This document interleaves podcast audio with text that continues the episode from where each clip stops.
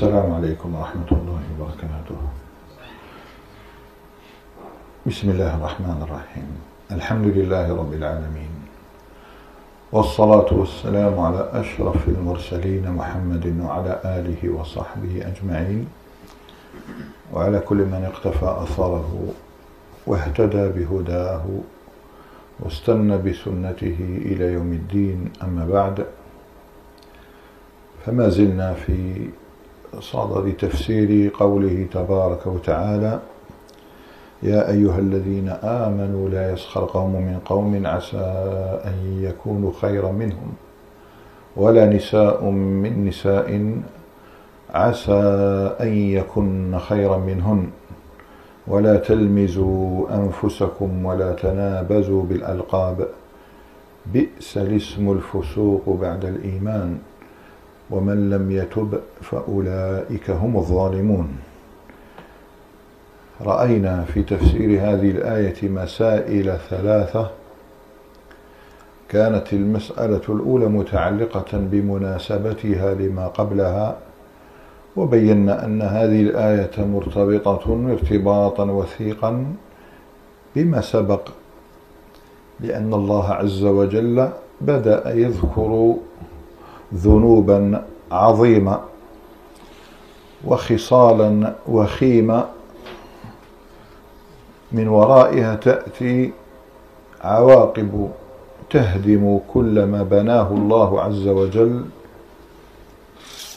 من صرح الأخوة.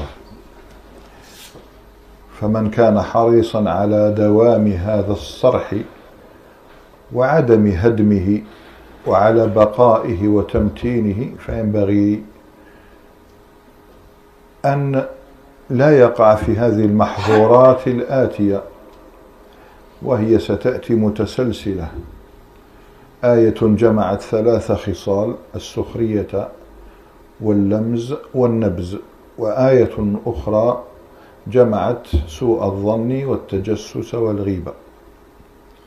كما أن الآيات السابقة ذكرت حقا عظيما من حقوق الأخوة وهو إصلاح ذات البين.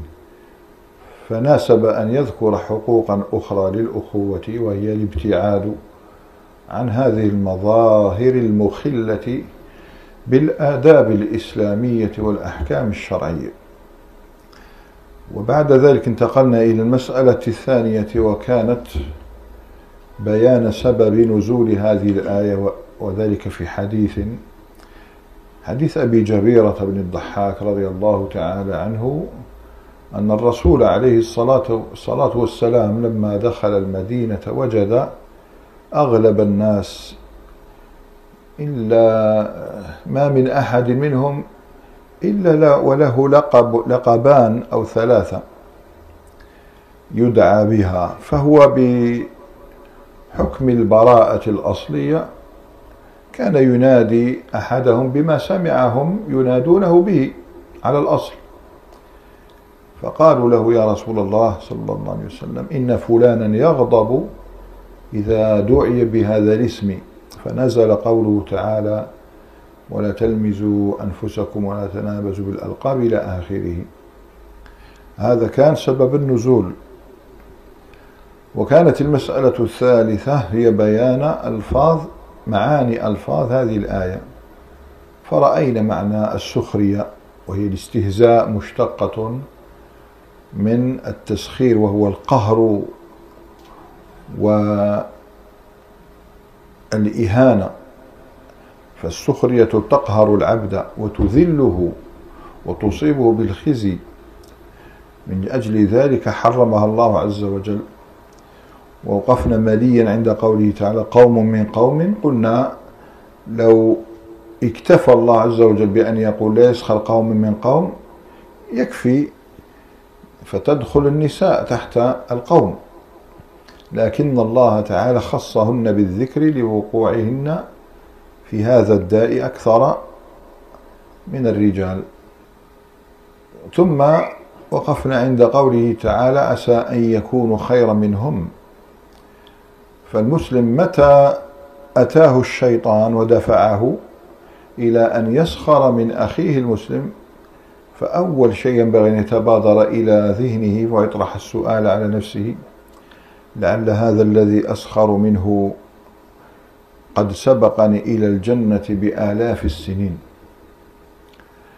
وما أعظم كلمة علماء الجرح والتعديل علماء الحديث الذين اضطروا كانوا في شر لا بد منه.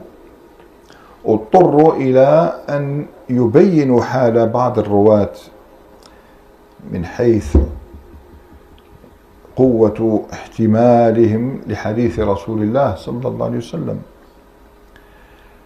فشددوا في ذلك غاية التشديد. كان لزاما عليهم أن يقوموا به وهو بيان أحوال الأشخاص. ماذا يقولون؟ لعلنا نتكلم في أشخاص قد وضعوا رحالهم في الجنة. إيه؟ يعني هو يقول لك بالله أنا كان كان يقول لك بلي فلان ضعيف وحديثه لا يسوى شيئا.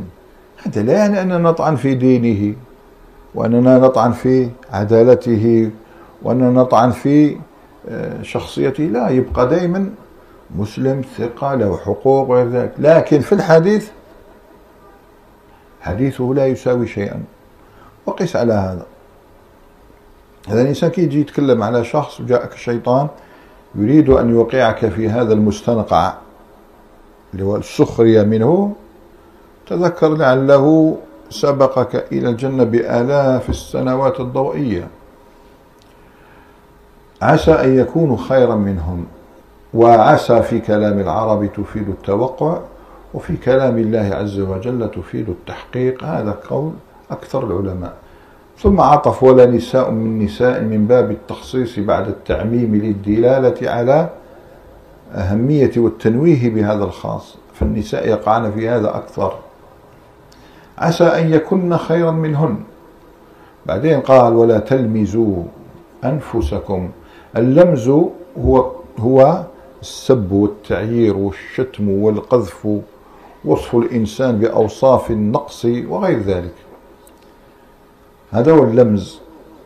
وإذا اجتمع مع الهمز كان الهمز باليد والعصا واللمز باللسان. لكن إذا افترق يدخل هذا في هذا. ولا تلمزوا أنفسكم أي لا تطعنوا ولا تسبوا ولا تعير ولا تنقصوا. لكن كان المفترض يقول ولا يلمز بعضكم بعضا. قال ولا تلمزوا أنفسكم قلنا هناك قولان كلاهما صحيح. القول الأول لما كان المؤمنون نفسا واحدة المؤمنون نفس واحدة. يضرك. ما يضرك يضرني وما يسرك يسرني. همك هو همي. هذا هو حال المؤمنين الذي ينبغي أن يكونوا عليه. فوصفهم بنفس واحدة. ولا تلمزوا أنفسكم. إذا سخرت من أخيك فأنت تسخر من نفسك. إذا لمزت أخاك فأنت تلمز نفسك. إذا اغتبت أخاك فأنت تغتاب نفسك. لك ولا تلمزوا أنفسكم. والقول الثاني لا تلمزوا أنفسكم أي لا يلمز بعضكم بعضا فإذا لمزته لمزك. فتصير أنت المتسبب في لمز نفسك. إذا قال من الأولى تلمزوا أنفسكم. ولا تنابزوا بالألقاب. قلنا النبز النبز هو عملية التلقيب والنبز هو اللقب ذاته لكن الله لا ينهانا عن التلقيب مطلقا إنما ينهانا عن التلقيب المذموم. ولا تنابزوا بالألقاب أي المذمومة حذف النعت العلم به ورأينا نظائر هذا. أما السفينة فكانت لمساكين يعملون في البحر فأردت أن أعيبا وكان وراءهم ملك يأخذ كل سفينة غصبا. أي كل سفينة صالحة. كان كان يأخذ كل السفن فلماذا يكسرها؟ ومنه قوله تعالى إذا لقيتم فئة فاثبتوا. أي فئة كافرة. لا داعي لذكرها لأن المؤمن لا يقتل أخاه المؤمن ما يقتل الكافر. إذا حذف الصفة للعلم بها من البلاغة. ولا تنابزوا بالألقاب. أي لا ينبز بعضكم بعضا بالألقاب الذميمة وإلا الألقاب الطيبة مستحب. ولا تنابزوا بالألقاب. بئس الاسم الفسوق بعد الإيمان. شرحنا هذا قلنا أيضا فيها قولان. بئس الاسم الفسوق بعد الإيمان. أي إذا نمزت أخاك لمزت أخاك أو نبزته أو سخرت منه فوصفته بوصف لا يليق به والله قد بدأ النداء باش. يا أيها الذين آمنوا ربي راه يرفعك الفوق. أنت تنزل أخاك ويرفع أنت تنزله. ونحن نتعبد الله باسمين عظيمين الخافض الرافع. كيف أخفض ما رفعه الله؟ وكيف أرفع من خفضه الله؟ لا تقول للمنافق السيد حديث النبي صلى الله عليه وسلم. أنت تجي تقول المنافق سيد. إذا أنت الآن رفعت من خفضه الله. أخوك قال ربي يا الذين آمنوا تجي توصفه بفاسق بمبتدع بكافر بتصفه بأوصاف الحيوانات. لا أنا لم تتعبد الله بهذين الاسمين العظيمين الخافض الرافع المقدم المؤخر. إذا قلت كيف أنا أصف بالإيمان وتتصفه بغير ذلك؟ بئس الاسم الفسوق بعد الإيمان. أنا أعطيت له اسم الإيمان تعطيت له اسم الفسوق بئس ما استبدلته. كان يقول تستبدلون الذي هو أدنى بالذي هو خير؟ والقول الثاني يا أيها المؤمن أنا وصفتك بالإيمان. إذا فعلت السخرية والتنابز بالألقاب واللمز وقعت إلى هاوية الفسوق. بئس الاسم الفسوق الذي اتصفت به بمعصيتك لي بعد أن أنا وصفتك بالإيمان. ومن لم يتب ويترك هذه الخصال الذميمة فأولئك شوف كيف أشار إليه فأولئك حتى يراهم جميع الناس ثم أكد بضمير الفصل هم هم هذا ضمير الفصل يفيد التوكيد الظالمون وما قالش فأولئك هم الذين ظلموا ولكن قال فأولئك هم الظالمون فأتى بالاسم حتى يدل على ثبوت الصفة فيهم. وقلنا ثمرة معرفة المعاصي التي وصفها الله تعالى بالظلم أن المسلم يرجع باللوم على نفسه لأن السؤال الذي كثيرا ما نسمع من الناس ما لي أعبد الله ولا أستشعر حلاوة العبادة ما لي أقرأ القرآن ولا أستشعر ب ولا أجد حلاوة تلاوة القرآن. لأن الله قال والله لا يهدي القوم الظالمين. الله يحرم العبد الهداية والتمتع. هذه مسائل ثلاث وقفنا عندها والآن نتطرق إلى مسألة رابعة وهي تذكير المؤمنين بتحريم السخرية من المسلمين. لا بد أن نتذاكر مثل هذه الموبقات التي خص الله تعالى بها آية في سورة الحجرات ويا أيها الذين آمنوا لا يسخر قوم من قوم. وحديثنا عن هذه الخصلة الذميمة ربما تطرقنا إليه في نقاط ثلاث. النقطة الأولى بيان النصوص والوجوه التي من أجلها حرمت السخرية من المؤمنين. والنقطة الثانية نذكر أنفسنا بمظاهر بمظاهر السخرية. في هناك مظاهر يعرفها جميع الناس وفي هناك مظاهر قد تخفى على كثير من الناس. وأخيرا نتحدث كيف نعالج هذه الظاهرة كيف يعالج المرء نفسه من هذا الداء. فنقول في هذا المبحث وهو تحريم السخرية من المؤمنين. قلنا هي من المعاصي العظيمة ومن الخلال الذميمه والتي عواقبها كلها وخيمة. لما انتشرت في أوساط غير المتدينين وغير المتصفين بالاستقامة هذا نقول يهون الخطب. يهون الخطب. إذا رأينا غير المتدينين يقعون في هذا في هذه الحفر والمعاصي. لماذا؟ لأن أولئك لدينا خطاب معهم آخر. يعني نبدأهم بتذكيرهم بأعظم أركان الإسلام كالإيمان والصلاة ونحو ذلك.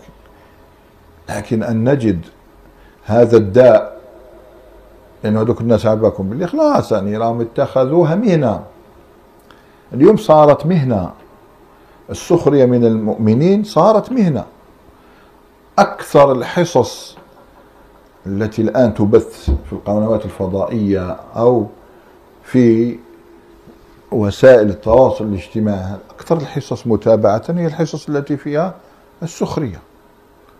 السخرية من المؤمنين. هذه أكثر الحصص.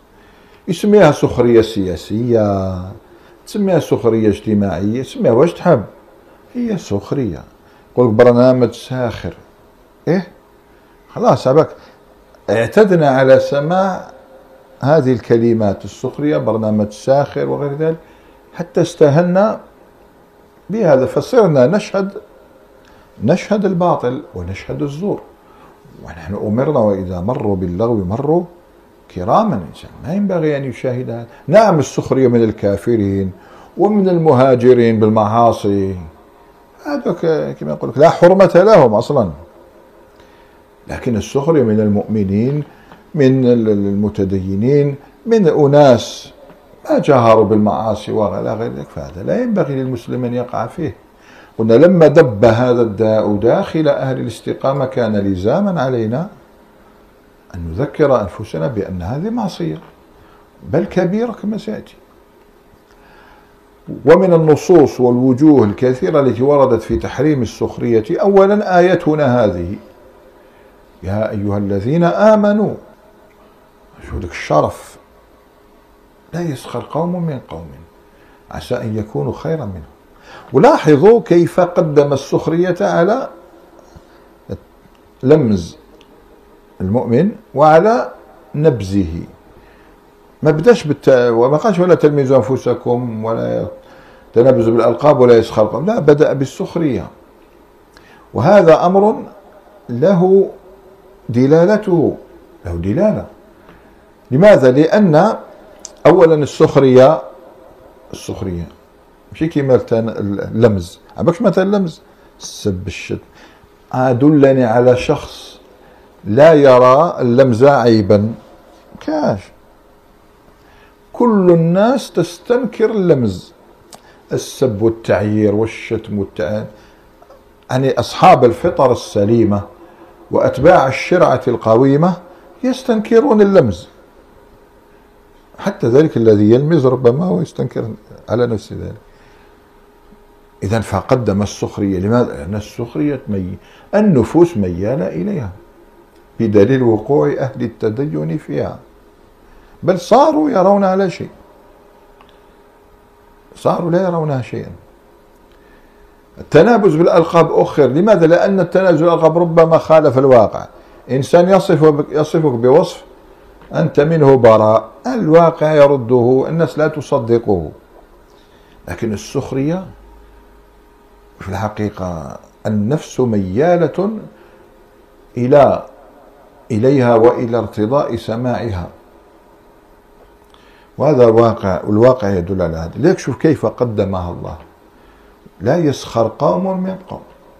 السخرية قهر تقهر العبد. تضعف له شخصيته تنزله من أعين الناس. وضربنا أمثلة لذلك في اللقاء الأول.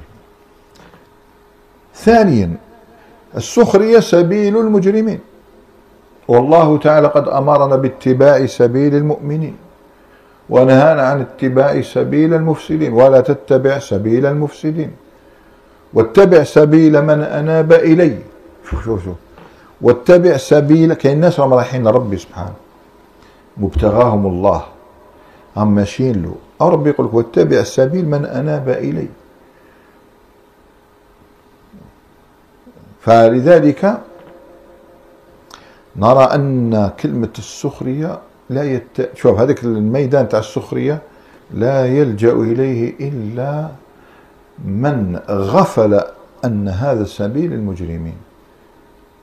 رب سبحانه وتعالى ذم أولئك وإن يروا سبيل الرشد لا يتخذه سبيلا وإن يروا سبيل الغي يتخذه سبيلا. كاين سبيلان سبيل من أناب إلى الله وعظم أوامر الله. وكاين سبيل المجرمين الذين لا يعظمون الله ولا أوامره. السخرية سبيل المجرم. إن الذين أجرموا كانوا من الذين آمنوا يضحكون. هذا هو سبيلهم. شوف كيف وصفهم الله. وإذا مروا بهم يتغامزون. وإذا انقلبوا إلى أهلهم انقلبوا فكهين. فاكهين وفكهين. فاكهين أبلغ. فاكهين بمعنى يروحوا مسرورين ضاحكين. ما نقول إحنا الفكاهة. مبسوطين يعني. ينصرفون إلى أهلهم ويعيدون ما رأوه من أولئك الذين ازدروهم وانتقصوهم. وإذا رأوهم قالوا إن هؤلاء تضالون. شوف كيف. لأنه بالطبيعة هذه أمر مهم تعرفه. الإنسان كي يوقع في خطأ إذا نصح رجع إن كان في خير يرجع. مشكل الناس ماش تنصح اليوم. علاش الناس تتمادى بالباطل؟ لا لأنهم هم أهل الشر. لا يا حليل هو زاد على الفطرة. كاش لا بينصح. إنسان وجد كما يقول لك حنا خدشا في ثوبه قاذات في ثوبه. نكتة في ثوبه الأبيض. لو كان تقول له ما كاين؟ شيء في ثوبك ماذا يفعل؟ سيغسلها. بصح أنت سكت عنه ولم تبين له. وهذاك سكت وسيزداد الأذى يلحق ثوبه حتى يصير أسود. إحنا مهمة النصيحة. تكلمنا عن هذا الأمر. المؤمن مرآة أخيه. لكن شوف مع الأيام إذا لم ينصح تصبح تلك المعصية له ديدنا. تصير عادة. وهو يعلم أنها معصية أو عالم. مع الأيام يجد لها أدلة ويؤولها. لا بأس بهذا ولا بأس أنا أعرف شخصيا شخصا هكذا دخل هذا الميدان تاع السخرية ويعلم أنها حرام. مع الأيام لا وجد لها أدلة. يعني يصير يجبد من من حيث ما وجد كش آثر إذا فيه سخرية أحد منه ترك الآية وراح يتبع لي في الأشخاص. وهذا خطأ. يعني إحنا نتبعوا منهج السلف قاطبة ماشي أحد السلف منهج السلف مجتمعين ماشي منهج أحد السلف. ودي قاعدة مهمة. نحن نتبع منهج السلف أي إجماعهم. ما عاشوا عليه بمجموعهم لا بأحادهم أحد السلف ليسوا لنا قدوة وليسوا حجة. ثانيا لابد أن نفرق بين منهج السلف ومزاج السلف. إحنا نخلطه؟ واحد يجي يقول لك تقول له لماذا تشدد على الطلبة؟ يا أخي الأعمش كان هكذا كان يفعل. الأعمش كان يرسل كلبه على الطلبة وهم خليت الرسول صلى الله عليه وسلم تبع لي في الأعمش؟ الرسول صلى الله عليه وسلم قال وإذا جاءك الذين يؤمنون بآياتنا فقل سلام عليكم كتب ربكم على نفسه الرحمة. قال أبو الدرداء وجابر بن عبد الله وكثير من التابعين نزلت في طلبة العلم هذو طلبة الحق اللي يجوا للنبي صلى الله عليه وسلم. كي يجوا وأين البلاغة؟ تاع الآية هذه. أين هي البلاغة؟ هكذا تقول لهم سلام برك لا إحنا العادة العادة أن الداخل هو الذي يسلم. الله تعالى لا تقول سلام. إذا جاءوك تقول لهم سلام ترحابا بهم. خليت الدين القرآن الكريم وسنة النبي المصطفى الأمين صلى الله عليه وسلم الذي كان يقول مرحبا بطالب العلم. إن طالب العلم لتضع الملائكة له أجنحة رضا بما يصنع. تروح ترسل عليه كلب؟ علاش؟ خاطر الأعمش دارها. الأعمش هذا صلى الله عليه وسلم. لا. خلاص لا يستدل به. مزاج كان منهار في هذاك النهار.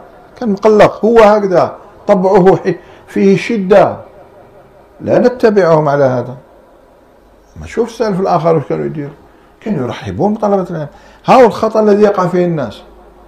يجي يتبع لك فرقوا بين منهج السلف ومزاج السلف. عشان يتبع لي واحد مزاجه شديد مزاجه كذا؟ لا. الحجة في كتاب الله وسنة رسول الله صلى الله عليه وسلم صلى الله عليه وسلم وما سار عليه مجموع السلف. منهج باين واضح. لأن كلمة المنهج لها خاصيتان. لا توجد في كلام القوم. افتح أي معجم لسان العرب القاموس المحيط الصحة الجوهري المنهج هو الطريق الواسع. هذه واحدة. الواسع. ذاك يسميه الشارع. يقول شرعت له يدي. أي وسعتها منهج واسع. زيد وواضح. والطريق البين. يقول على طريق ناهجة. أي واضحة. أناس افتعلوا طريقا غامضا. هما مش فاهمينه. وضيق. جمعهم غير هما قال لك منهج. لا. مش هذا هو المنهج لابد أن يكون واسعا لابد أن يكون واضحا. لكل جعلنا منكم شرعة ومنهاجا ارجعوا إلى تفسيرها. سبيل الضلال. تقع في معصية. إذا نصحت قلت تولي إذا لم تنصح تتمادى فيها. ثم تصبح تستدلها. تولي تسب لها أدلة. بعدين تمر بك الأيام. تصبح تنكر على من لا يفعلها. أنت تولي تهاجم بعدين. هذا الذي وقع. كما هذول. وإذا رأوهم قالوا إن هؤلاء لضالون. عجيب.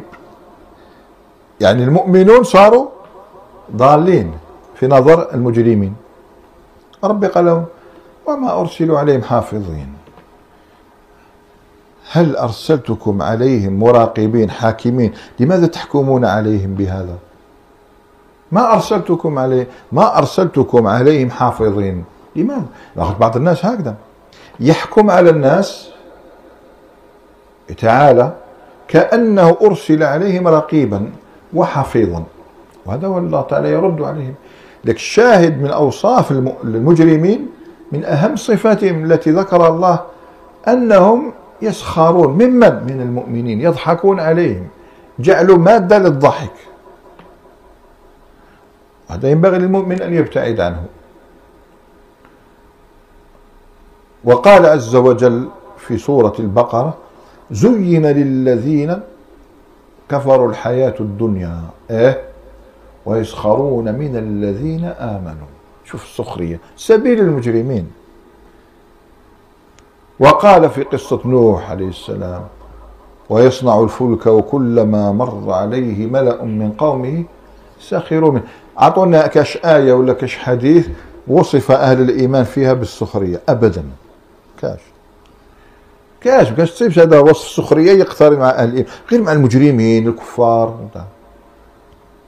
وقال عز وجل في أواخر سورة المؤمنون قال اخسأوا فيها ولا تكلمون. إنه كان فريق من عبادي يقولون ربنا آمنا فاغفر لنا وارحمنا وأنت خير الراحمين. فاتخذتموهم سخرية وفي قراءة سخرية قلنا كلاهما صحيح. حتى أنسوكم ذكري. حبك شوف اهتموا وسخروا من الناس كانوا عليهم حافظين. يتبعونهم ويسخرون منهم. حتى أنسوكم ذكري وكنتم منهم تضحكون. هذا هو سبيل المجرمين. والحاجة التي لاحظتها وأنا أقرأ آيات السخرية في القرآن ما ذكر الله سخرية المجرمين من المؤمنين إلا دافع عنهم. مباشرة يذكر الدفاع عنهم. كما في آية المطففين. فاليوم الذين آمنوا من الكفار يضحكون. شوف الرد. سورة البقرة والذين اتقوا فوقهم يوم القيامة. والله يرزق من يشاء بغير حساب. في آية نوح بينها قال إن تسخروا منا فإنا نسخر منكم كما تسخرون. ثم ذكر حادثة الطوفان ماذا حدث لهم؟ في آية المؤمنون إني جزيتهم اليوم بما صبروا أنهم هم الفائزون. شوف العبرة بالخواتم هم الفائزون. لذلك لا ينبغي للمسلم أن يتصف بصفة هي من صفات المجرمين. انتهى. هذا ثانيا ثالثا السخرية مساس بعرض المسلم. هذه لابد المؤمن ينتبه لها. وكل المسلم على المسلم حرام. دمه وماله وعرضه. ولا يؤمن أحدكم حتى يحب لأخيه ما يحب لنفسه. كما أنك لا ترضى بأن يمس عرضك بالسخرية منك فلا تفعل ذلك أيضا. عرض المسلم غالي. رابعا هذا الذي كثير ما يستغربه الناس. السخرية من الكبائر. السخرية من الكبائر. تكلمنا عن هذه النقطة. بعض الناس يقول لك السخرية من الكبائر. لماذا؟ لاعتياده عليها ولمشاهدته لها يوميا. ولعيشه في مستنقعها صار يراها صغيرة أو ربما رآها مباحة. إذا رآها ذنبا يراها صغيرة. يقول لك هل يعقل السخرية كبيرة؟ نعم من الكبائر. ذهبت هيبة حرمتها لذيوعها وشيوعها. وهكذا كثرة المساس تذهب الإحساس. وممن نص كثير من العلماء نصوا على أنها من الكبائر. وذكرها الهيثمي رحمه الله الفقيه الشافعي في كتابه الزواجر عن اقتراف الكبائر الكبيرة 251 قال الكبيرة 51 بعد المئتين هيرة كان أكثر من 251 كبائر. قال السخرية والاستهزاء بالمؤمنين. ويذكرون عن ابن عباس رضي الله تعالى عنهما أنه فسر قوله تعالى وقالوا ما لهذا الكتاب لا يغادر صغيرة ولا كبيرة إلا أحصاها. قال الصغيرة التبسم استهزاء. يعني تشوف واحد مثلا حدث له شيء فتسخر منه وتبتسم. الكبيرة قال الضحك على المؤمن استهزاء. تضحك عليه. واحد كي تقرا كتب العلماء كتب التربية يعني كتب التزكية كيف تعيدك إلى رشدك؟ تنبهك هذا من الكبائر السخرية وهي التنقيص من المؤمن بمظاهر سيأتي. طبعا بينا بعضها في اللقاء الأول وسنعود إلى بعضها الآخر في هذا اللقاء. حتى القرطبي رحمه الله في تفسير يقول فلا ينبغي للمؤمن أن يجترئ تكون عنده جرأة فيقع في الاستهزاء واحتقار المؤمن. إذا هذا أنها من من الكبائر. خامسا إن السخرية من المؤمن تدل على الكبر. هي من شعب الكبر من شعب الكبر واحتقار الغير. كما أن للإيمان شعب فكذلك للكبر شعب احتقار المؤمن. متى يسخر الإنسان من الآخر؟ متى؟ إذا رأى من نفسه أنه أعلى مرتبة ويحتقر غيره. هنا يبدأ السخرية إذا أنت ما سخرت حتى اغتررت بنفسك ورأيت نفسك خيرا من غيرك يكونوا خيرا منهم. رأيت نفسك خيرا واحتقرت أخاك. الدليل في الصحيحين عن ابن مسعود رضي الله تعالى عنه قال الرسول صلى الله عليه وسلم لا يدخل الجنة من كان في قلبه مثقال ذرة من كبر.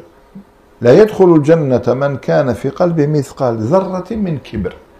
فقال رجل يا رسول الله إن أحدا يحب أن يكون ثوبه حسنا ونعله حسنا.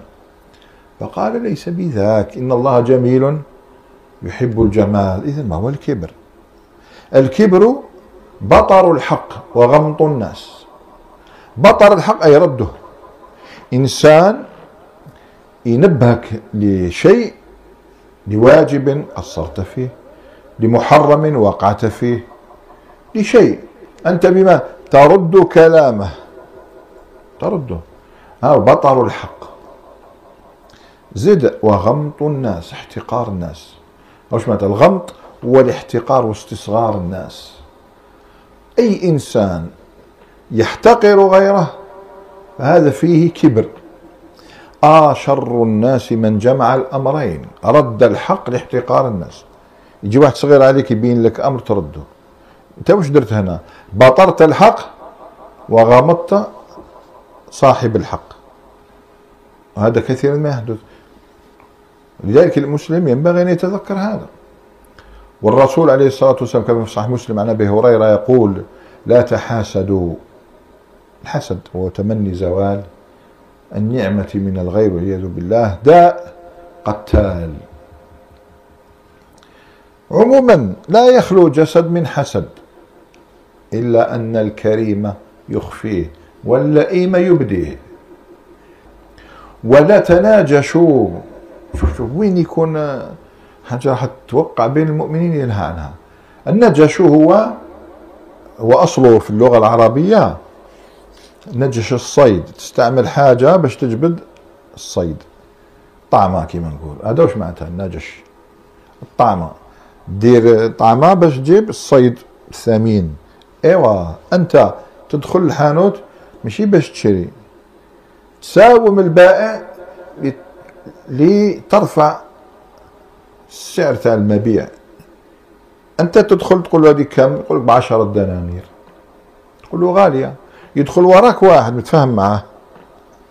كم هذه؟ 10 دنانير. إيه ما شاء الله رخيصه وتشريها هذاك وش يقول؟ المشتري الأول المساوم الأول شو يقول؟ سعرها؟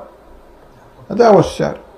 لماذا ادخل زبون من بعدي واستحسن هذا السعر؟ هو النجش. ولا تناجشوا. ولا تباغضوا. لا يبغض هذا الآخر. مؤمن. يبغض مؤمن. ولا تبغض ولا تدابروا. كي تشوفوا ما تعطيش دبورك دير ما شفتوش. بعدين قال ولا يبع بعضكم على بيع بعض. وكونوا عباد الله إخوانا. هو الإسلام. في خطوطه العريضة وكونوا عباد الله ثم قال المسلم أخو المسلم. لا يخذله ولا يظلمه ولا يسلمه. ما يعطيش للعدو ولا يحقره. أو الشاهد. ولا يحقره من مظاهر الاحتقار هي السخرية بل هي من أعظم مظاهرها. تسخر من إنسان. بالمظاهر التي تحدث عنها وسنتحدث عنها. بعد قال بحسب امرئ من الشر. يكفي ها مش معنى حسب. بحسب امرئ من الشر أن يحقر أخاه المسلم. مسلم يحقر أخاه المسلم. تحقره تسخر منه. فالمسلم يحذر من الوقوع في هذه المطبات. هاي نصوص كثيرة وما تركناه أكثر.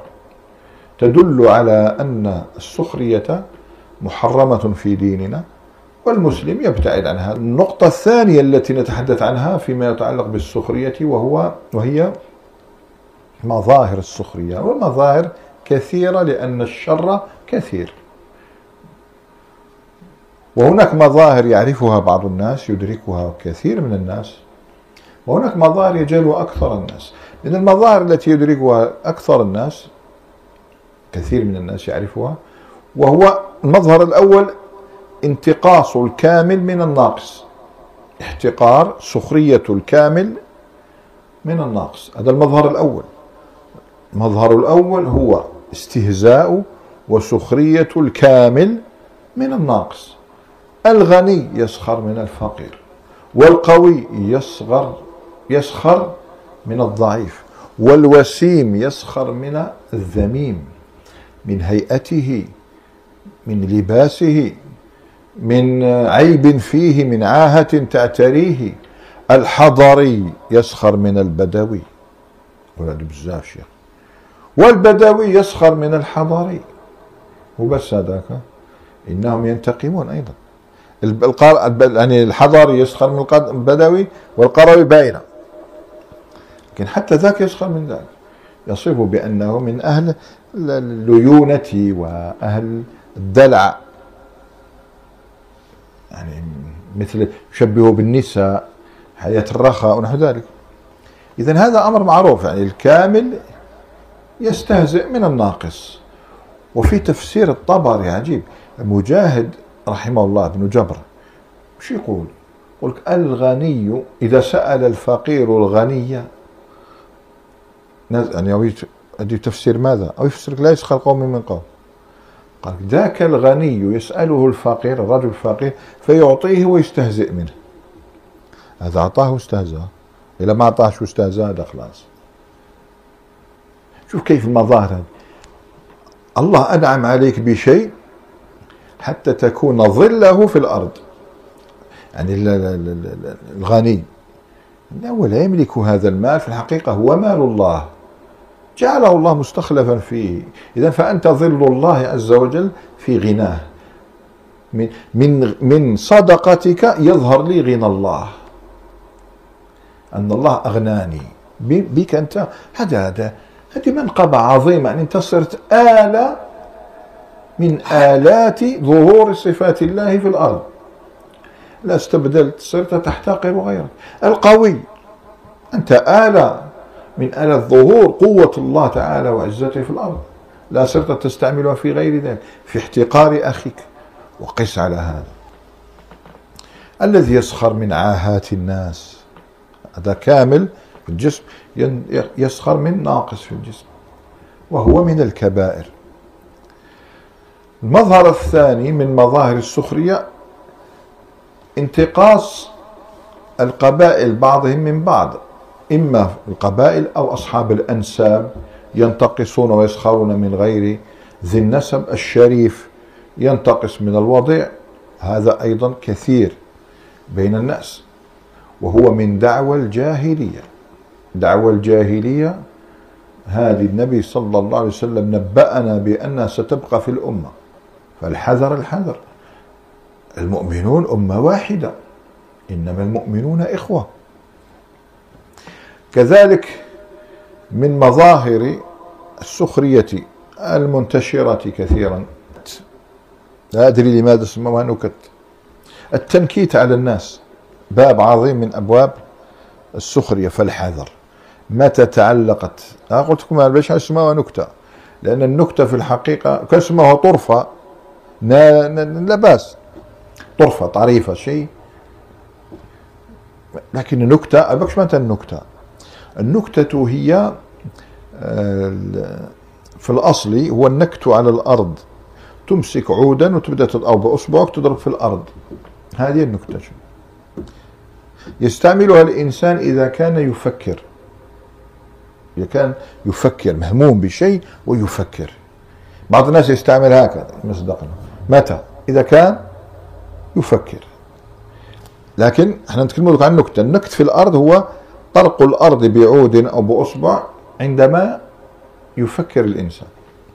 تعرفوا حديث البراء بن عازب في مسند الإمام أحمد لما كانوا ذهبوا إلى المقبرة ليدفنوا شخصا وبيد الرسول صلى الله عليه وسلم عود ينكت به في الأرض. كان يخمم مش راح يصرى في القبر وينكت. الإنسان إذا تفطن إلى فكرة وهو يفكر وينكت على الأرض حدثت له الفكرة وبانت له عند هذه النكت. ضرب وجاته الفكرة. فسموها بملابسها النكتة. سموها باش بملابسها. ها وش معناتها أصلها؟ لأن الفكرة طرأت معك وأنت تنكت في الأرض وتفكر. سميت نكتة. لكن أن تأتي بشيء يضحك الناس وينتقص منهم وتسميه نكتة في الحقيقة.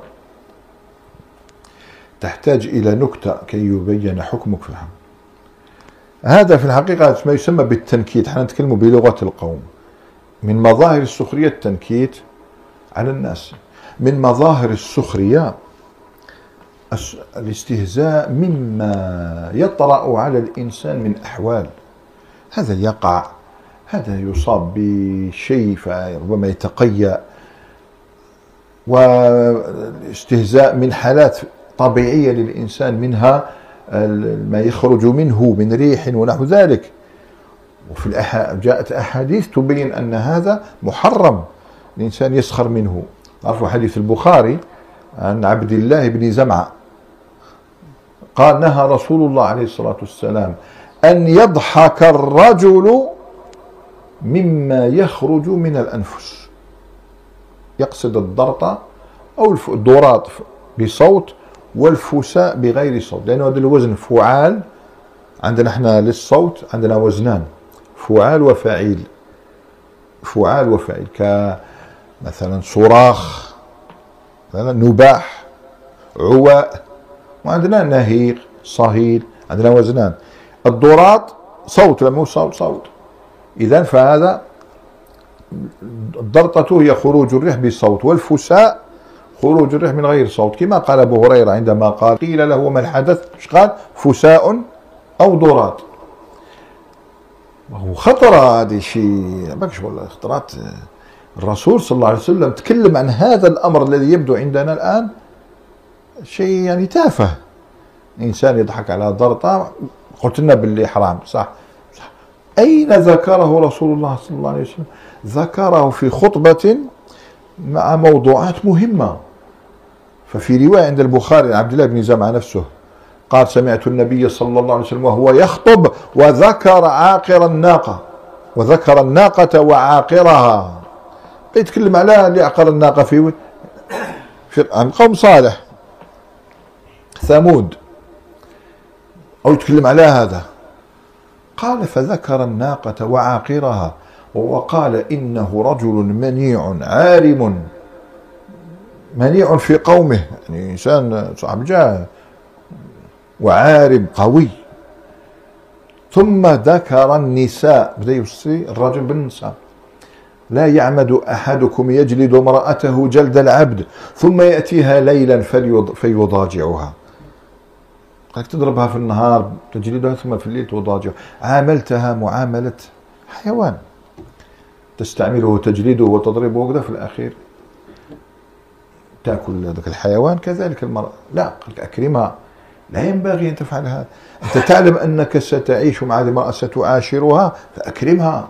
لا تعاملها معاملة العبد تجلدها وتضربها. خلاص؟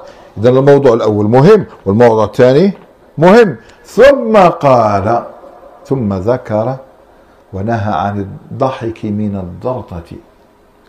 ثم نهى عن الضحك من الضرطة. تخيل في خطبة كما هذه يتكلم على أمر كما هذا. ما بال أحدكم يضحك مما يفعله؟ حرام الإنسان يضحك. نربي أولادنا على هذا. لا. وتكون فرصة باش تحدثهم عن تحريم السخرية من المؤمن. تقول هذا يغضب المؤمن يحزنه زد يهينه. تذهب شخصيته وخلاص. صار أضحوك حتى إحنا نقولوها صار أضحوك صار الناس يضحكوا منك. لذلك كان لابد من النقطة الثالثة ونختم. علاج هذا الداء يكون بأربعة أمور. أما الأول فهو خشية الله. مستحيل الإنسان يبعد عن هذا العيب اللي هو لذيذ. سخرية من الناس. يضحكك. الناس تحب تضحك. إلا إذا خشي الله عز وجل واتقاه. سن أبي داود عن عائشة قالت قلت يا سبحان الله الصحابة ما كانوا يستنكفون عن ذكر عيوبهم. عادي يذكر عيب. أنا هو ما غلطوش لكن ستستفيد الأمة منه. قلت يا رسول الله حسبك من صفية كذا وكذا من صفية حسبك من صفية كذا وكذا. عباك بلي كانت قصيرة وهي صح قصيرة. هل أتت بشيء كذب لا حسبك من صفية أنها كذا وكذا. فقالت فقال عليه الصلاة والسلام يا عائشة لقد قلت كلمة لو مزجت بماء البحر لمزجت عجيبة. هي صح قصيرة. قال قلت كلمة كان ما في البحر تخلطوا قالت وحكيت رجلا. فقال عليه الصلاة يعني عادة راجل تقول له ما باش تكلم لك شي يمشي. ما أدري. حكيت إنسانا حكيت أي فعلت مثل فعله. فقال ما يسرني أن للدنيا وما فيها ثم أحاكي إنسانا. كان تعطوني الدنيا كاع وما فيها؟ ما نقدرش نقلد إنسان في منقصة. قاعد يتكلم كذا أو يمشي كذا. فانظر رعاك الله. الإنسان يبتعد عن هذا. خشية الله خوف الله والذكر ومن لم يتب فأولئك هم الظالمون. ثانيا أن يشتغل المرء بعيبه. لذلك تجد الإنسان الذي يشتغل بإصلاح نفسه وتزكيتها دون تدسيتها أبعد الناس عن هذا الخلال والخصال الذميمة. نقع فيها نعم لكن نتوب إلى الله. وين المشكل حتى تصبح يصبح ديدا دون الابتعاد عنها. بشوية بشوي. اشتغال بعيوب النفس. والنبي عليه الصلاة والسلام ماذا قال؟ الحديث في صحيح ابن حبان. عن أبي هريرة قال النبي عليه الصلاة والسلام يبصر أحدكم القذاة في عين أخيه ولا يبصر الجذعة في عينه. وش معناتها؟ الجذعة في عينه. يعني إحنا عندنا في الجزائر اسمه التخشى وكاين الخدشة في روايتان. عبرنا شكون صحيحة؟ تشوفها في عين اخيك تقول اسمع نحي القذاة تشتري العمشة الصغيرة أيضا. تقول اسمع نحي عندك عمشة هنا أو عندك خدشة هنا. إيه؟ وهو عنده وجا خشبة في عينه. ما شافهاش. إحنا عندنا مثل يقول لك الجمل اللي يشوف العرور صعبه ما يشوفش العرورته. قال لك الانسان إذا اشتغل بعيوب بعيوب نفسه يستنكف أن يتحدث عن عيوب الناس. ما لي ولعيوب الناس. لا تشغلن عن لا تشغلن بعيب غيرك غافلا عن عيب نفسك إنه عيبان. والله لو علموا قبح سريرتي لأبى السلام علي من يلقاني ولا أعرضوا عني وملوا صحبتي ولا بؤت بعد كرامة بهواني. أبو بكر الصديق رضي الله تعالى عنه كان يقول؟ كان يقول اللهم اجعلني عندك من أفضل خلقك وعند نفسي من أحقر خلقك وعند الناس من أوسط خلقك. اشتغل بعيب نفسك. ابن أبي الدنيا في كتابه العظيم قرأوا هذا محاسبة النفس لابن أبي الدنيا. يذكر عن أبي الدرداء بسند صحيح قال لا يفقه الرجل كل الفقه حتى يمقت الناس في جنب الله. يعني يولي يبغض الناس العصاة بصح لله ثم يرجع إلى نفسه فيكون لها أشد بغضا وأشد مقتا. شفت؟ ماشي بك تحكم على الناس بلي عصاتك لا أرجع لنفسك أنت أيضا. فانظر لعلك ترى في نفسك عيوبا فتكون لها أشد مقتا. وهذا كان دأب الصالحين. قال أحدهم في سفيان بن عيينة في وقفة عرفة لولا أني فيهم لقلت قد غفر الله لهم. وقال أحدهم اللهم لا ترد هذا الجمع من أجلي. شت الناس. هذا هو. الإمام الشافعي أثر عنه بيتان ينسبان إليه والمرء إن كان عاقلا ورعا شغله عن عيب نفسه ورعه. كما السقيم والعليل يشغله عن وجع الناس كلهم وجعه. واحد اللي مريض يشتغل بوجعه عن عن وجع الناس. قال هكذا أنت عندك أوجاع لا بروحك ثالثا قلنا الأولى خشية الله ثانيا اشتغال بعيوب النفس ثالثا الحذر من سوء العاقبة. والحديث في سنن الترمذي عن واثلة بن الأسقع يقول الرسول صلى الله عليه وسلم لا تظهر الشماتة بأخيك لعل الله يعافيه ويبتليك. القرطبي في تفسيره يقول قد بلغ من السلف خشيتهم من السخرية بالناس واحتقار غيرهم من الناس أن قال عمرو بن شرحبيل أظن. قال لو رأيت رجلا يرضع من عنزة لخشيت أن أعيره. أخشى أن يصيب أن أفعل مثله. تعير من؟ تفعل مثله. ابن مسعود يروون عنه أنه قال إني أخاف إن عيرت الكلب أن أحول كلبا.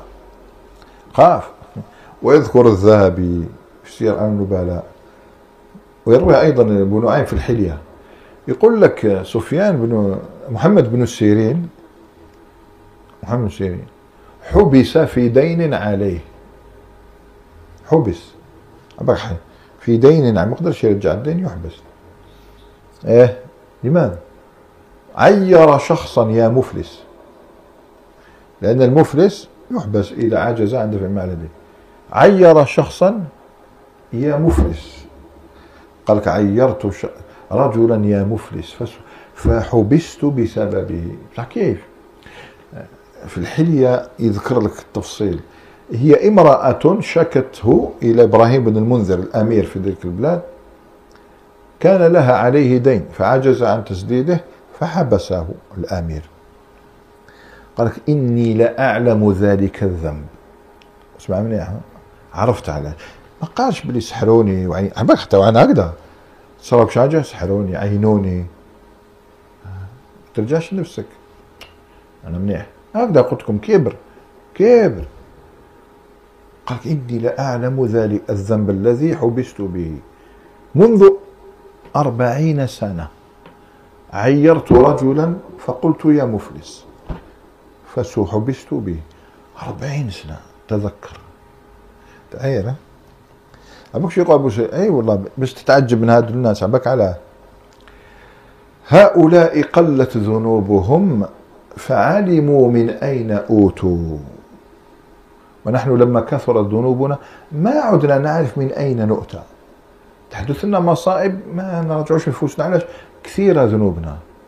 هؤلاء قلت ذنوبهم يعرف يعني يحاسبوا دائما نفوسهم. واحد ذهب إلى صلاة الجمعة فانقطع شسع عليه. أسبش العامل الإسكافي. قال فراجعت نفسي فوجدت أني أهملت غسل الجمعة. ما غسل الجمعة؟ شو خيط تاع النعل تاعو تقطع. وكيع بن الجراح يقول إني سبه أحد الناس. وكيع بن الجراح سبه. تخيل وكيع بن الجراح سبه عالم سيد قاضي.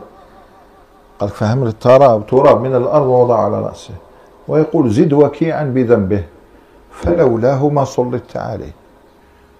وهكذا تعيش. لذلك الإنسان يخاف من سوء العاقبة أن يحدث له ما حدث لمن يسخر منه. تسخر من شخص مسلم؟ لا ينبغي. ستصاب بما أصابه بما أصيب به وكما تدين تدان. والأخير رابعا. عسى أن يكونوا خيرا منه. تذكر لعله عند الله له مقام عظيم. حتى عامي عامي العامة صرنا نتمنى أن نكون من عامة الناس. قلوبهم طيبة نظيفة نية. تخيل مقامه عند الله. لعله من أوليائه ومن عادى لي وليا. فقد آذنني بالمبارزة بالحرب. هذه أولياء الله. الإنسان الحذر الحذر نكتفي بهذا القدر. وسبحانك اللهم وبحمدك. أشهد أن لا إله إلا أنت أستغفرك وأتوب إليك. وبارك الله فيكم. والسلام عليكم ورحمة الله.